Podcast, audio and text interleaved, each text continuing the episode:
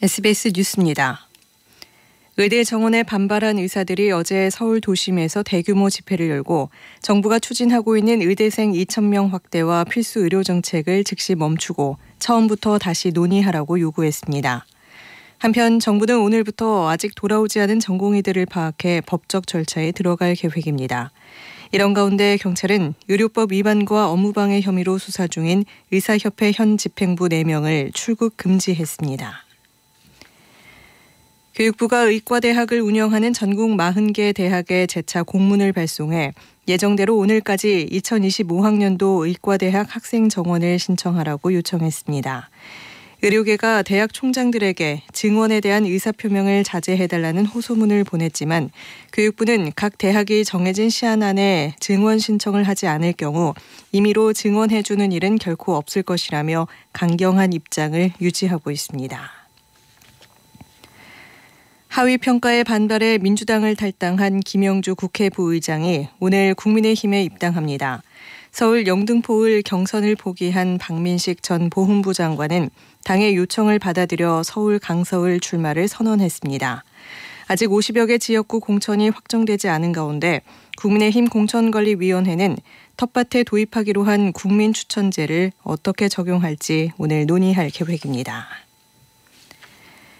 이낙연 새로운 미래 대표가 민주당 공천에서 배제된 친문 핵심 임종석 전 대통령 비서실장과 그제 비공개로 만났습니다.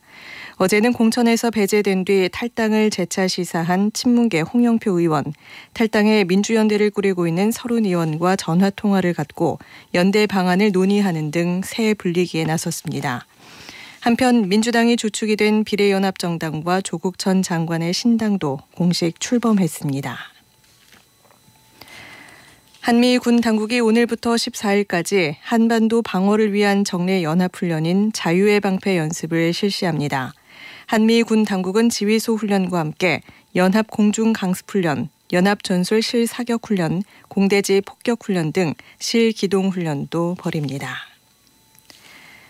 중국 연례 최대 정치 행사인 전국인민대표대회와 전국인민정치협상회의, 이른바 양회가 오늘과 내일 잇따라 열립니다. 양회에서는 특히 올해 경제 성장률 목표치와 경제 정책 추진 방향, 부문별 예산 계획이 제시될 예정이고 또 앞으로 중국 외교를 이끌 외교부장의 교체 가능성도 있습니다. 경찰청은 오늘부터 7월까지 피싱 범죄 집중 차단 및 특별 단속을 벌입니다. 경찰은 불법 개인정보 자료, 대포폰, 불법 전화번호 변작 중계기, 미끼 문자 등 피싱 범죄에 이용되는 8개 주요 범행 수단을 집중 차단할 계획입니다.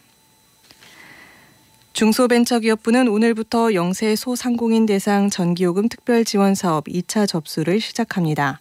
지원 대상은 지난해 이전 기업의 사업 공고일이 지난달 15일 기준으로 폐업 상태가 아니고 재작년 혹은 작년 국세청 부가가치세 신고 기준 매출액이 3천만 원 이하이며 사업장용 전기 요금을 부담하는 개인 법인 사업자입니다. 끝으로 날씨입니다. 오늘은 전국이 차차 흐려져 늦은 오후에 제주도, 밤에는 전라도와 경남에 비가 내리겠습니다. 경기 남부와 충남 전북에는 짙은 안개가 끼겠습니다. 내일은 대부분 지역에서 비나 눈이 내릴 것으로 예보됐습니다. 서울의 현재 기온은 영하 1.3도, 습도는 73%입니다. 정미선입니다. 뉴스를 마칩니다. SBS